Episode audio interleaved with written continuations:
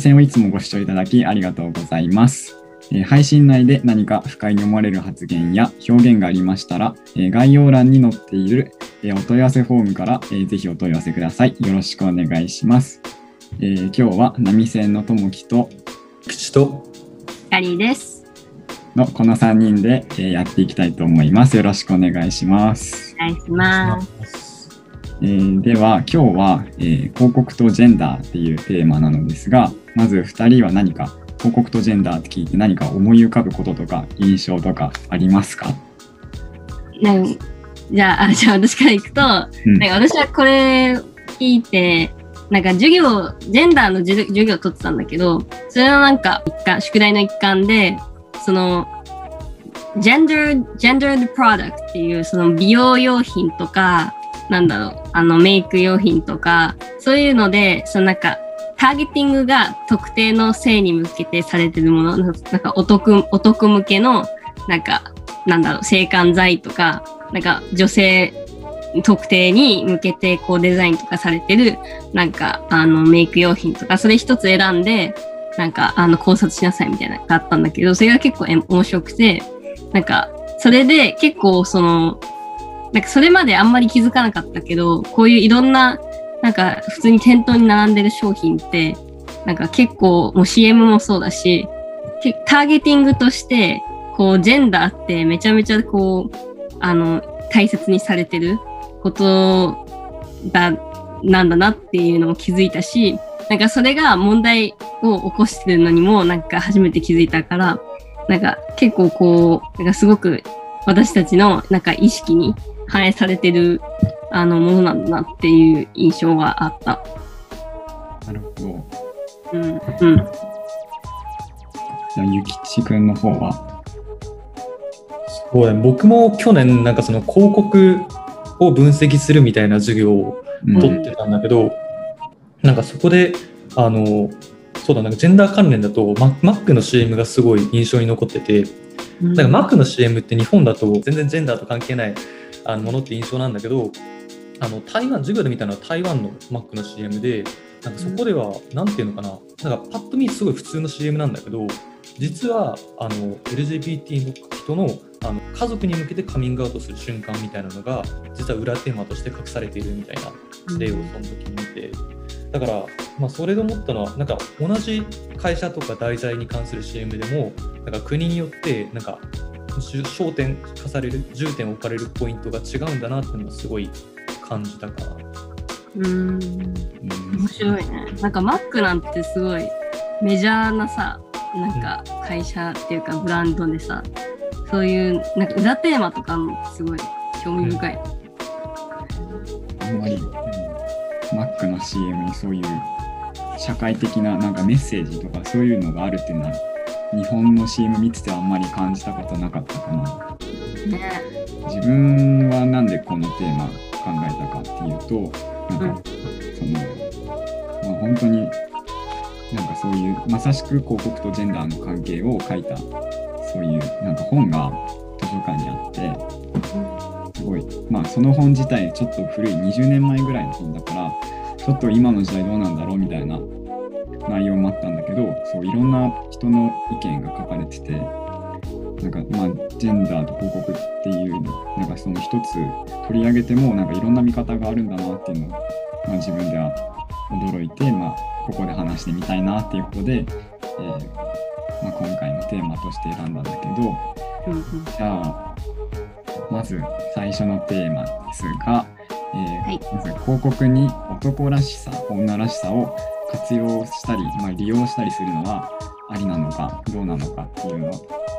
ちょっと2人に聞いてみたいです。うん。なんかありかなしかっていうとなんかなかなか難しい。なんかジェンダー的観点で言ったらうん。なんていうのそう性役割とかが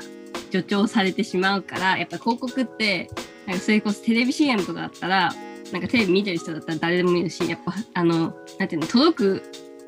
あの届く層がすごくでかいからそれだけ影響力を持ってるわけであってまあそれジェンダー的観点から見たらなんか良くないっていうのがまあ答えだと私的には思うんだけどでもなんか私、まあ、ジェンダーの授業も取ってでえっと、広告の授業も別で取ったの。で、それは、なんかどのようにして広告を作るかみたいな、いい広告とは、みたいな感じなんだけど、なんか、でも広告を作る上で、その、ターゲティング、ターゲットにしたい、なんか客層は、なんかどこか、なんかそこをなんかちゃんと定めるのがめちゃめちゃ大事ってなって、で、そのなんか、まあ年齢とかっていうの、その、か家族を持ってるか持ってないかとか、あの、で、そのもう一つになんかめちゃめちゃでかい、その最初のターゲティングで分類できるのが、やっぱり男か女かっていうのがあって、でそうするとやっぱりすごく簡単に、こう、ターゲティングが別にできるから、あの、広告作る上ではすごく便利な、なあの、カテゴライジングなんだけど、だからすごく、なんだろう、こうどっちもの授業を同じ楽器で取ってたから、なんか、すごくなんか自分の中でも、あれなんか、どっちもで違うこと言ってるぞ、みたいな感じで、めっちゃ、なんだろう、なんか自分的には答えが出てない。から、なんか、すごく、視点が違えば、広告業界からしたらそりゃ使っていいってなるし、なんかジェンダー、ジェンダー論からしたら、それあんま良くないよねっていう話になるのが、なかなか難しいなって思ってる、今。二人はどうかな。もうなんか今ターゲットの話があの出たと思うんだけど、やっうんぱりその広告っていうのが、やっぱそのターゲットの人が思ってることとか、今ある価値観にあの合わせてあの欲望を作り出していくみたいなところがあると思うから、だからその現現在の社会でジェンダー不平等な状況がまだあの残っている中では、まあ、広告にそういう社会の状況が反映されるのは、まあ、ある意味ではやむを得ないのかなって思うんだけど、でもなんか、一方でその、あのありありかなしかで言うと、そのもしなしってなった場合に、例えばその国が法律で、あの、なんだ、ジェンダーステレオタイプを強化するような CM を禁止しますみたいになったら、なんかそれはそれで問題だなっていう気がして、それこそ表現の自由の問題とかすごい絡んでくると思うし、あの、うんそのなんか、なし、確かに、あの、ジェンダー平等の観点からしたらなし、なし寄りなんだけど、そのすごいグレーだなっていうのは、あの、ひかりさんと同じように感じるところかな。うん。まあ、きともくんは、どううーん自分としてなんか立場によって矛盾した答えになっちゃうなっていうのは思ってて、その性役割分担とかそういうものを助長してしまうようなものっていうのはやっぱり避けた方がいいのかなっていうのは思ってるんだけどうん。その例えば商品名で男梅とかあるじゃん。そういうものが絶対にやっちゃいけないかダメかって言われるとちょっと自分では答えが出ないかなっていう気がするしそのなんだろう女性らしさを磨くとかそういう売り文句をつけるものっていっぱい化粧品とかいろいろあると思うんだけど確かに世の中には女性らしさを磨きたいと思ってる人も、まあ、一定数はいるわけであってその会社とか企業がそういう人たちを、まあ、ターゲティングして、まあ、商品を売り出そうとしているならそういう売り文句になってしまうのはまあ自然なことなのかなっていうのは思う。うん、しかもなんかさ女性らしさっていうのもさその結局その美容業界が押し出すなんていうの定義があるわけで例えばなん、まあ、時代によって変わると思うけどなんか肌が白いとかあのなんていうのこう、目目が大きいとかそのなんていうのその業界が押し出す女らしさをなんか助長するから、でもなんかすごいその問題はなんかすめっちゃ堂々巡りだから、なんか難しいんだけど、自分がその、なんていうの、今の時代で思われる可愛いを可愛いと思わないかって言われたらそうではないし、別に可愛いって思うし、うーん、なんか、なんかなんだろう、考えがまとまんないんだけど、うん、なんか男梅の話で言うと、なんか男梅は、なんか、今は別にそう思わないんだけど、なんか昔、ちっちゃい頃とかは、あ、男の人が食べるものなんだって思ってた、私は。だから、なんか食べたことなかったし、食べようとも思わなかった。なんか考えるとさ、すごい、なんかもったいないことしてるなって思うの。なんか男梅の会社は。だって女性のさ、女性が食べない、ん？食べないものなんて男の人用の梅梅キャンディーってことで、あの、なんていうの、まあ、大まかに言うと、まあ、人口の半分ぐらいをターゲティングからバッサリ切り捨ててるわけだから、すごいもったいないような気がするよね。うん確かにこのターゲットが狭まってあの売る層があの少なくなってるっていうのもあると思うんだけどその男梅っていうネーミングにすることでなんかよりなんだろう自分の今の状況にぴったりくるって思う人もいるのかなって思うから、難しい。うん。そうだね、そのやっぱ企業側がなんかマーケティングをするっていうのは、なんかやっぱ男梅にしても、そういう他の化粧品とかにしても、まあ、自然なことなんだろうなっていうのは、まあ、頭では理解できるんだけど、やっぱりなんか自分としては、なんだろう、やっぱそういう企業のやっぱ広告って力が大きいから、うん。そういうものがその基準として世の中に広がってっちゃったり、まあ、ルフするっていうのはやっぱり気をつけなきゃいけないことかなっていうふうにはちょっと思う。うんうん。なんか、男梅のさ、CM, CM に出てくる、なんかイメージキャラクターみたいなのいるじゃん。なんかすんごい、なんていうの、おつめの梅がいるじゃない？なんかそれ、それはなんかやっぱ CM とかもさ、やっぱ、なんていうの？なんか男の人に受けるような感じにしてるな、なんかこう梅が滝行してるみたいな。なこう、世間のイメージで言う女の子が好きなような CM ではないから、なんかそこら辺の、なんか逆に、なんだろう、こう広告的観点から言うと、なんかめちゃめちゃターゲティングがしっかりしてて、なんか面白いなって思うんだけど、でもなんか、ともきの言うように、なんかやっぱりそれ、それ、なんていうの、こう、それで男らしさとか、な他の、まあ、メイク用品とかだったら女らしさが助長されるのは、うん確かに、なん、うん、なかなか難しい話だよね。うんさあえー次の、えーテーマが、えー炎上 CM についてっていうことなんですけど、えーまず、まあ、ここで取り上げたいのはあの東急その東急電鉄のその広告をその2人には見せたと思うんだけど、えーまあそ一応軽く説明しておくと、えー東急のその車内マナーを守ろうっていう広告が、えーその女性の写真、まあ、女性が、まあ、中心にいてそのヒールを履いてる女性が、まあ、クローズアップされてるんだけどその、まあ、文言がそのヒールが似合う人がいた。美しく座る人だったっていう文言になってて、まあ、要はそのヒールを履いてる人が周りに迷惑をかけずに、えーまあえー電車内で座ってるよっていうことを、まあ、言ってると思うんだけど、まあ、これがネットとかでかなりすごい性差別的じゃないかっていうふうに炎上したっていう話なんだけど2人はこの広告を見てどういうふうに思いましたか？私は、なんか、周囲、この広告が、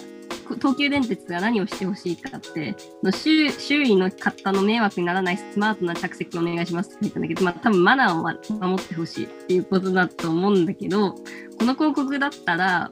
なんか、まあ女性で、まあヒールが、ヒールが似合う美しく座る人がいて、あ、じゃあそのなんか主人公、なんていうのそれを見て、あ、綺麗って思ってる人も女性だから、なんか、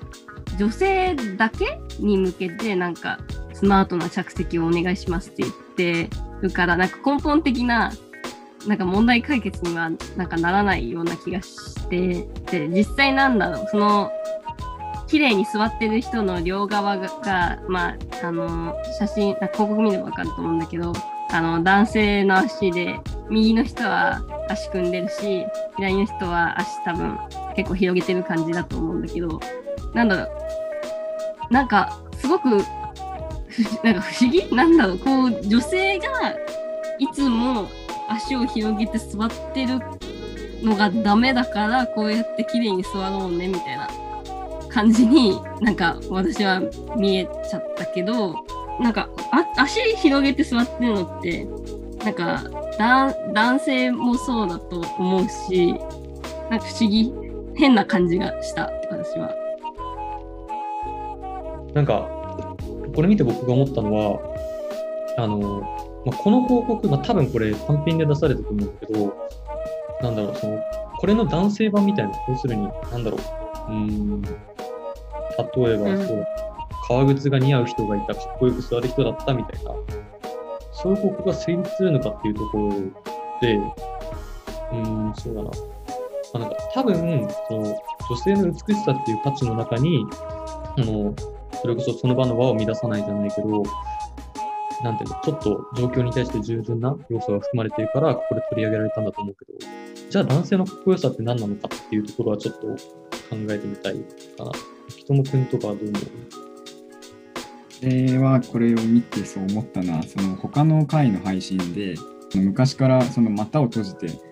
股を閉じなさいってその言われてたうん。その人がいいたいたと思うんだけどその人の話を思い出してなんかやっぱり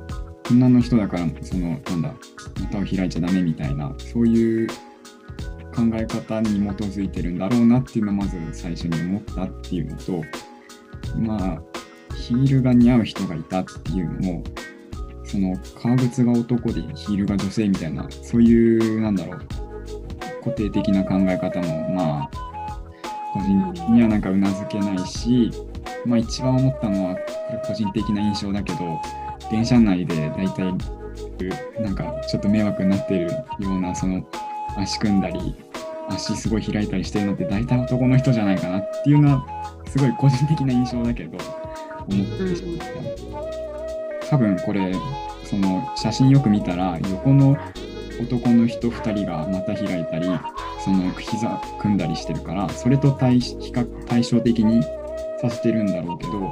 なんかその女性をなんかそのロールモデルとして女性をわざわざ持ってくる必要性はないんじゃないかなってここ別に綺麗に座ってるまなんかその目をかけずに座ってる男の人の写真でもいいんじゃないかなっていうのはちょっと思った。うん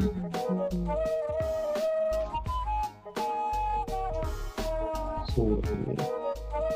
しかもなんか、うん、それこそなんか男性のかっこよさ、なんかこの美しく、さっきの話戻るんだけど、美しく座る人だったっていうのを、そのかっこよく座る人だったに直して、多分広告が成立しない理由は、多分かっこよさっていう価値観の中に、価値の中に、なんか状況に反抗するとか、ちょっと、なんだ、乱暴な座り方をするみたいな、その、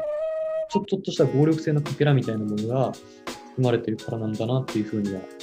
すごいこの広告見て思ったかな。俺はまあ自分がその男だから大まあその見てる側としてしか言えないけどそのなんだろうままあ極端な例は例えばそのいわゆるヤンキー座りっていうの？うん。ああいうのも結構まあ女の人も男の人も問わず結構やると思うけど正直、まあ、そういうのを見せてもなんかあんまり違和感はないしまあ場合時と場合によっちゃかっこいいなって思うしかといってそのかといってなんか逆にそのなんだろうすごいかしこまった場所でなんかドレスアップした人がそうだね。ガニ股というかその足開いてたっていういうのを見たりするとやっぱり違和感を感じたりするからなんだろう状況によってなんかその自分の中のその社会規範というかそういう固定的な考え方がなんか動いてんのかなっていうのはちょっとああ、確かに。なんか今すごい聞いてて思ったけど、例えばなんか雑誌とかで、なんかメンメンズルックみたいなあるじゃない、ファッションで、ず女の子が。なんかちょっとブカブカの、なんかかっこいい感じのファッション。で、なんかそういう時のさモデルさんが撮ってるポーズって、なんかもちろんさっき言ったヤンキー座りとかもあるし、なんかこう、なんなんていうの、こうドレスとか着た時のなんかピシッてしてる感じじゃないけど、いい、すごいいいなって思うから、やっぱ結局、服装とかなのかな？なんか結局多分なんか、ともきが言ったみたいに TPO なのかね。でもそそうすると電車の中は、そういうちゃんとするべき場所ってことなのかな。なんかだったらなんかちょっとは納得いくかも。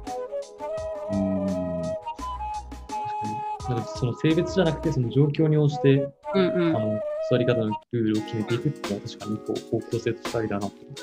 うんそのなんだろうその広告の話、まあ、一番最初のその東急の話に戻るとここでなんで女性を持ってきたのかっていうのがちょっとうんなんか別のなんか固定的な考え方があるのかなっていうのはちょっと思っちゃうかな。うん。うんこれその広告としてはその電車ってやっぱりその通勤に使う人が多いわけじゃん。ちょっとなんかちゃんとしたデータがないからわかんないけど多分多分男の人のが乗ってる数って特にその座り方を気をつけなきゃいけない混んでる時間帯とか特に男の人の方が絶対多いと思うからなんでここで女の人をわざわざ持ってきたのかなっていうのはちょっとまあ批判とまではいかないけど疑問には思う。うんそれが炎上することに関してはどう思う？炎上。なんだろう。うーん。まあもしこれ東急には多分そういう差別的な意図っていうのはなかったと思うんだけど、やっぱりそのここで突然その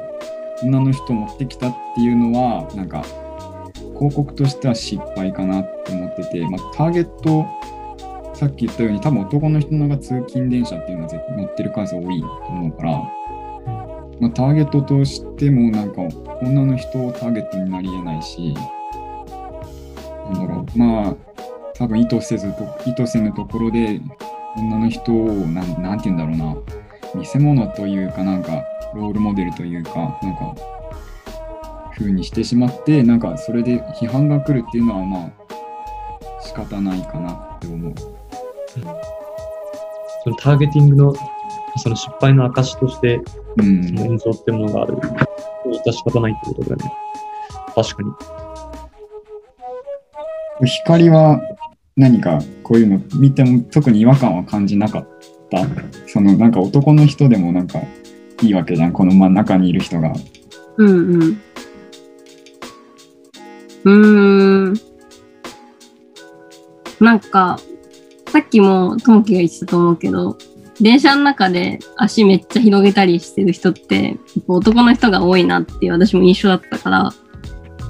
なんか、ここで、なんだろう、わ、わかんないけど、割合的にきっと、なんかそこまで足、こうバーンって広げて座ってる人が少ない女性を取り上げたのかがわかんないし、謎だなってうん思っなんだろう、女性を見習いな、見見習いましょうみたいなメッセージだったら。ああ、そういうことなのか。そういうふうに書けば炎上しなかったのかっていうのはまたよくわかんないけど、それはそれで炎上したかもしれないけど、ね、その足を閉じるのが女性のルールみたいな、うん、風に捉えられてまた炎上する可能性もあるし、そもそもそういうジェンダー規範で足を閉じなさいって言われてて足を閉じるのが多い女の人を広告に使っちゃうっていうのは、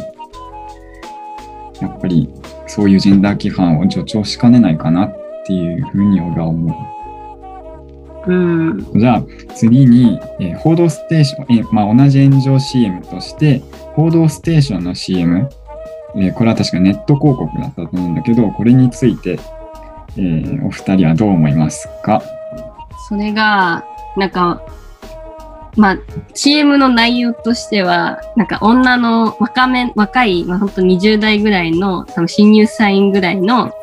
女の子が一人でずっと喋ってんだけ？ど、なんか多分その友達とオンラインで話してるっていう、で、自分がその友達で一緒に喋ってるみたいな構造になってて、その女の子がこうずっと一人で喋ってんだけど、その中のセリフで、なんか、こうせ政治家でスローガン的なので、なんかジェンダー平等とか書かれてるのって、本当時代遅れだよね、とか、言なんかそういう、なんか私が印象に残ったセリフがそれだけだったから、うん。今ちょっと思い出せないんだけど、なんかまあそういう社会的ななんかトピックをこう話してる、なんかゆるくこう話してる女の子を見て、あ、待って、あ、9時40 54分だ、あ、ちょっと報道ステーション見てくるね、みたいな感じのシーンなんだけど、が、まあ、それを見て、まあ、まずさっき言ったジェンダー平等を掲げる政治家とか、時代遅れだよね。っていうセリフを見たときは、私は結構、ひえって思ったし、で、で、2回目見たときに、なんか、映ってる女の子が、なんか、ちょっとバカっぽく、なんか、演出されてるのがちょっと気に食わなくて、なんだろう、こう、あ、若くて、なんか、ちょっとバカな女が、こう、は、なんか社会問題について話してるみたいな、なんかそういうわか、ちょっと私はそう捉えちゃったんだけど、なんかそういう、その演出がちょっと気に食わないなって思っちゃった。俺は、なんだろう、あの CM を見て、うーん、まず、その、まあ、これは皮肉を言ってるんだろうなっていうのを思ったんですぐに。なんか、その時代遅れだよねっていうことで、あえて、今頃そんなことを言ってるのかっていう、そういうことか。だと俺は感じて、うん。それで、やっぱりその、あれ確かテレビ朝日だから、まあその会社としても結構ジェンダーに取り組む、まあリベラル系のそのメディアだから、まあわざわざ炎上することを言ったりしないだろうっていう、まあ多分そういう前提があったからそういうふうに思ったんだけど、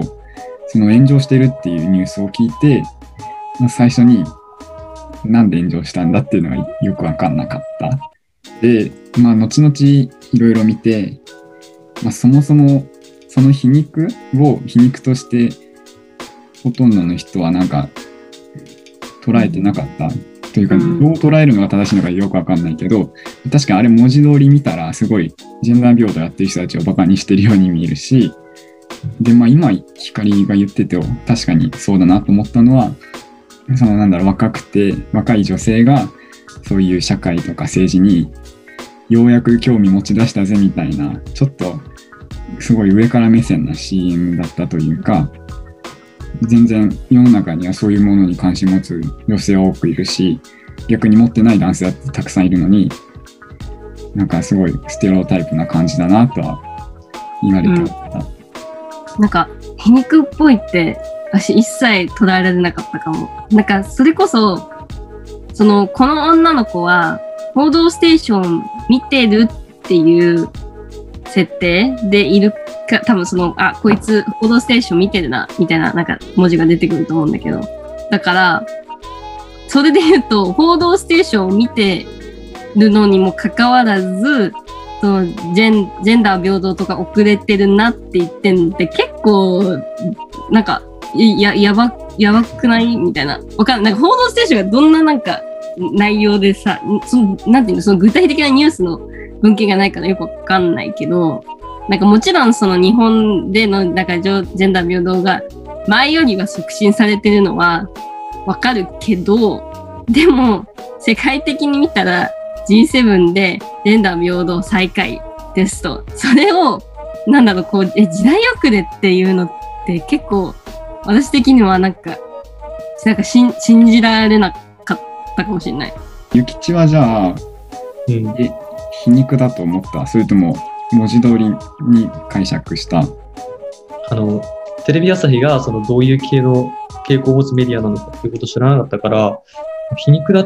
とまで思わなかったんだけど、でもなんか、ジェンダー、ジェンダーを、あの、なんか、そんなのわかんないっていうのはまだしも、時代遅れだっていう、その言葉選びにはなんかちょっと不自然なものを感じたから、なんなんだろう、その違和感を感じたっていう意味では、若干皮肉に感じたに近いかもしれない。そのジェンダー平等が時代遅れだっていう、なんか、なんていうの？説説というか、言説を、うん。なんか見たことがなかったから、なんか、そこに引っかかったというか、ちょっとなんか新鮮さを感じてしまった。うん。うん。確かに日本のジェンダー平等の現状を見てみるとジェンダー平等時代遅れだって言える余裕はないよねうん。すごい現状と乖離してる発言ではあるだからなんかさっきその皮肉を意図し、皮肉じゃないっていうのを聞いて、すごいなんかなるほどなって思っちゃった。あでもあまりにも皮肉がもし本当の狙いだったとしてもあまりにも誤解を生む広告ではあるよね。なんか広告としてすごい失敗な気はする。うんうん、じゃあ、えー今まで、えーいろいろな広告を、えー取り上げてきたわけなんだけど、えーまず、まあ、これからそういった、まあえーテレビコマーシャルとか紙媒体の広告とかこれからは結構そのネット広告っていうのがすごい影響力を持つようになると思うんだけどそういう広告がまあジェンダーマイノリティの人たちとか男女のその社会的な規範とかに与える影響を考慮した上で今後そういう広告が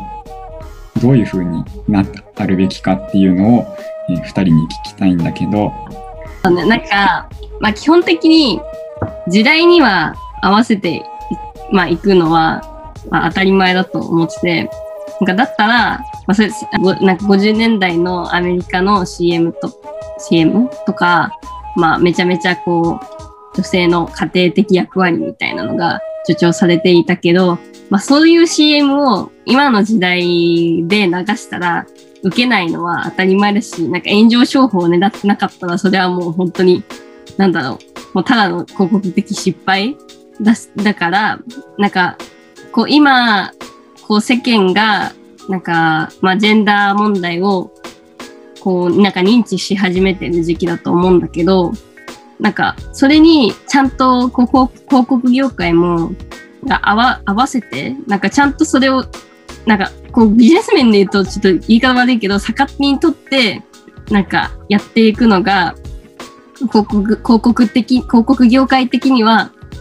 なんか、まあ、やるを、やる、やらざるを得ないというか、やるべきことだと思う。で、なんだろう、こう、まあ、ジェンダー勉強してる身から言ったら、まあ、そりゃ、なんだろう、こう、あんまり、うん、なんか、男らしさとか女らしさとかを、なんか、助長する、広告とかは減る、減るといいなとは思ってるけど、なんだ、うん、結局、まあ、ターゲティングに必要なのは重々承知はしているから、なんか、その度合いの具合だと思ってて、なんだ、結局、なんか、ガッチガチになんか、まあ、旧来の女性像とか男性像を、あの、映し出す CM だったら、まあ、オーディエンスに受けないのはもう分かってることだから、なんかそれも、なんだろう、こう、時代に合わせてというか、なんかそれはちょっとすごく、うん、パッシブな意見だから、あんまりいいのかも分かんないけど、変えていくのが、まあ、ベストなんかなって思う。僕も結構方向性としては似た意見で、うんで、なんかちょっと付け加え的になんかその性的少数、性性的少数者 LGBT について補足すると、あの、なんかその性的少数者って、まあその広告っていうのがそもそも、あの、多くの人に、できるだけ多くの人に見てもらおうっていうものだから、その性的少数者っていうのを題材にしづらいものではあると思うんだけど、あの、なんか、その多数派の人の考え方、その、流行って言ったらちょっと言葉悪いけど、その時代にあったその多数派の人の考え方の中に、そのジェンダー平等、その性的少数者の人も含めたジェンダー平等が、あの、クールだとか大事だっていう考え方がちょっとずつ生まれてきてると思うから、うなんか今のこの時代の状況をうまく捉えて、まあ、政治的に正しい広告がちょっとずつ増えていけばいいなと思いました。確かに。なんかさ、ポステの CM 見たときになんかそれ、それに対してなんか、なんか大大学生がなんか座談会やってるみたいな記事見たんだけど、それで、ジェンダー問題取り上げるのはなんか炎上しやすいからリスキーだなって思いましたって言ってる人がいて、確かにその発言って結構、なんだろう、こうジェンダー問題はなんか地雷みたいな。なんかそれを気にする、なんかフェミニストたちが怒るからやめとけみたいな。逆に言えば、なんかこう、話しにくい、なんかが、なんか、テーマになって、なっちゃってるのは、なんかなかなか、なんか悲しいことだし、なんか別にこう、なんだろう、すごく身近なテーマだから、なんかそれこそ、ゆきちが言ったみたいになんか、まあ、それこそ、あの、ジェンダーとかについて話すのが、なんかクールだなとか、かっこいいなって思われる時代がまあすぐそこにあると思うから、それになんか合わせて広告も変化していくんだろうなって感じだね。なんか俺もなんだろうすごい2人の意見には同感でなんだろう。まあまずそのホーステの CM を見てその炎上した CM を見て思ったのはやっぱりまず広告を打つ側とし出す側としてはちゃんとなんだろう統一したメッセージ性をちゃんと出してほしいかなっていうのがあって、うん。まあ、それは例えばその意図せずにそういうジェンダーバイアスを助長してしまうこともある危険があるっていうのとあとは何だろうさっきその光はそのパッシブだっていうことを言ってたけどただやっぱりその風潮とか世論っていうのはやっぱ自分たちが動かすものであって結構自分から自分たちが変えるそういうものだと思うからなんだろう。その広告その広告のターゲットになる僕たちが意識を変えていけばやっぱり広告そのものも変わっていくんじゃないかなっていうのは結構なんかポジティブにかいいポジティブに考えられるかなって俺としては思ってるかな。うんえー